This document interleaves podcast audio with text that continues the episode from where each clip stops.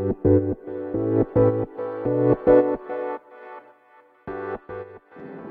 い、皆様こんばんは、ラチェです。このチャンネルでは、見習いこんまり流片付けコンサルタントである私が、もっと片付けがしたくなる、そんな理由だったり、効果やメリットを話しているチャンネルでございます。もし興味がある方いらっしゃいましたらですね、チャンネルフォローしていただけるととっても嬉しいです。はい。ということで本日もお聴きいただきありがとうございます。今日のテーマはですね、どうしても捨てるのってもったいないじゃないですか。なので、そんな方向けにですね、不要なものを寄付しようというテーマで話していこうと思います。これめちゃめちゃ良くないですか？必要ないものが寄付になるってすっごくいいですよね。なんか実際にお金を寄付するってなると、自分自身も痛いじゃないですか。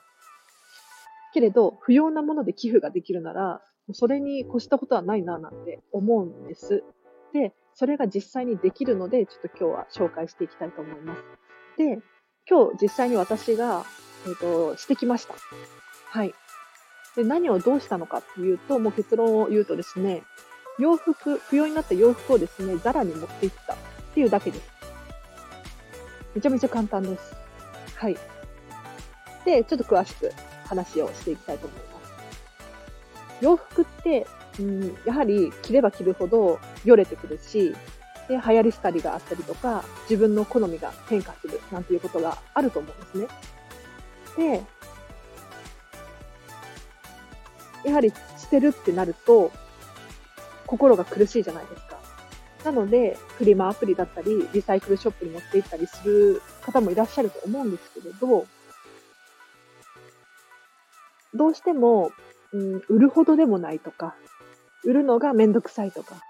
そういうふうに思うこともあると思うんですよ。私はしょっちゅうそういうふうに思ってしまうんですね。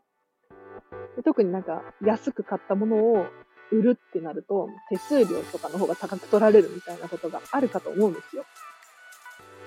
なので、そういう場合はですね、私は寄付をしています。で、寄付っていうとすごく聞こえがいいんですけれど、もうとっても簡単で誰にもできることなので、ぜひ参考にしていただきたいななんて思います。で、結構ファストファッション系のブランドはどこでもそうですね、回収ボックスみたいなのを置いてあって、寄付を受け付けてることが多いですね。例えばユニクロだと、まあ、ユニクロ GU あたりですね、自社製品に限り、えっ、ー、と、回収をしていたりします。で、ザラ私がどうしてザラを使うのかというと、ザラに限っては、どこの洋服でも、なん、どんな状態でも OK みたいになっているから、ザラをよく使っています。で、このザラに持っていった服って一体どうなるのかっていうとですね、もちろんそのままの状態で、えっ、ー、と、洋服に困っている人に寄付されることもあります。で、一方でもう結構よれているとか、あの、使い古されたものである場合は、これがですね、リサイクルに回されるんですよ。要するに、生地として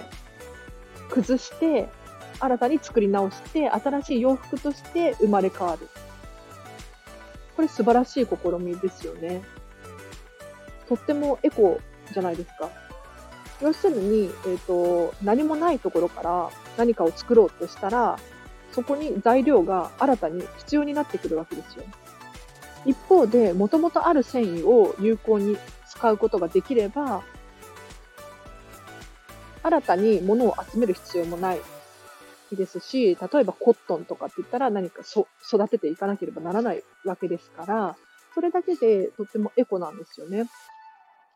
なので、ぜひ皆さん不要になったお洋服とか、あると思うんですよ。で売るほどでもないなとか、なんだろ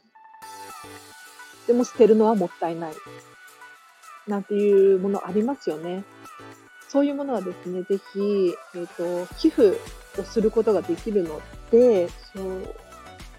寄付をしてみてください。もう本当に、とっても簡単です。箱に、もう回収ボックスが置いてあるので、その中にポンポンポンって入れるだけなんですよ。で、スタッフさんに声かける必要もないですし、もう勝手にこっちで入れて、もう帰る。それだけなんですよ。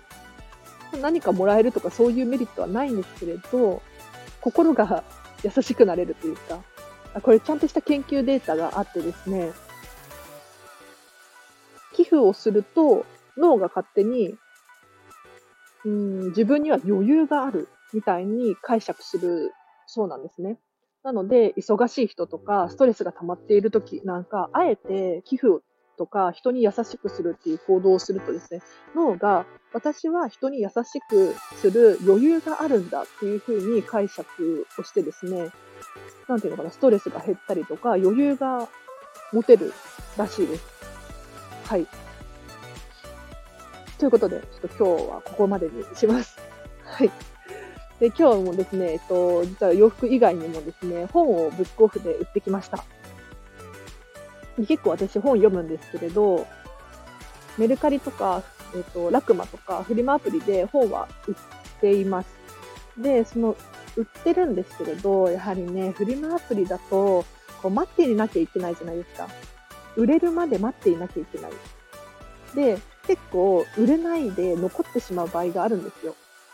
というのも、最低金額が300円くらいって決まっていて、で、300円でも売れない本っていうのがあるんですよね。で、ただこれ売れないからって言って捨てるのは非常にもったいないじゃないですか。だから私はブックオフとかに持って行って、もう数円、1円でもいいので買い取ってもらってますね。だってもう本っていうのは、なんだろう、需要があるからあるものだと思っていて、探せば、日本中探せば、どこかでそれを欲しい人がいるはずなんですよ。でそれを、なんだろう、まだ読める状態にもかかわらず、捨てるっていうのは私本当に心が苦しくってできないんですよね。だからといって、なんだろ、自分の自宅にずっと、なんだろう、読まれることもないのに、置いておくっていうのは心が苦しくてできないんですよね。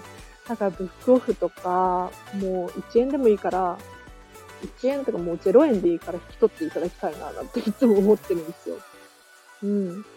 で結構こうして、私定期的に片付けをですね、していて、なんでかっていうと、人って成長するんですね。片付けが終わってもですね、実は、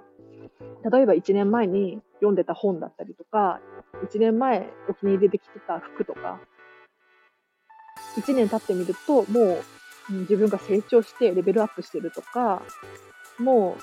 う、うん、気分が変わっていたなんていうことが結構あるので、結構定期的に自分の持ち物を見直しています。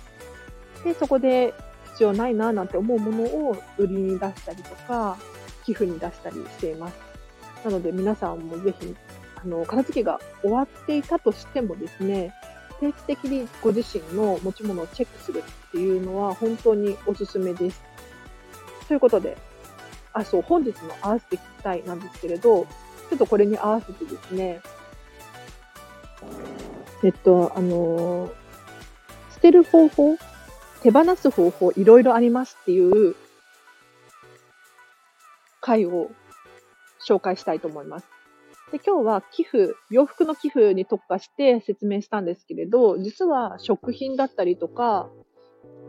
なんだろう、文房具とか何でもそうなんですけれど、捨てるってなるともったいないので、ぜひ、この放送を聞いていただいてですね、寄付の方法だったり、売る方法だったり、いろいろ紹介してますので、もし気になる方いたらですね、チェックしてみてください。